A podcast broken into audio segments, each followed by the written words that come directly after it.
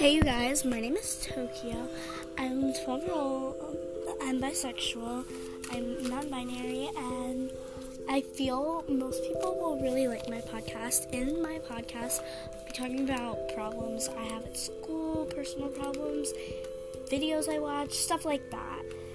And I'll be explaining things, and you guys can ask me questions, stuff like that whatever you feel need to. And I allow any age at my podcast to listen to my podcast, but just like don't be weird about it, you know?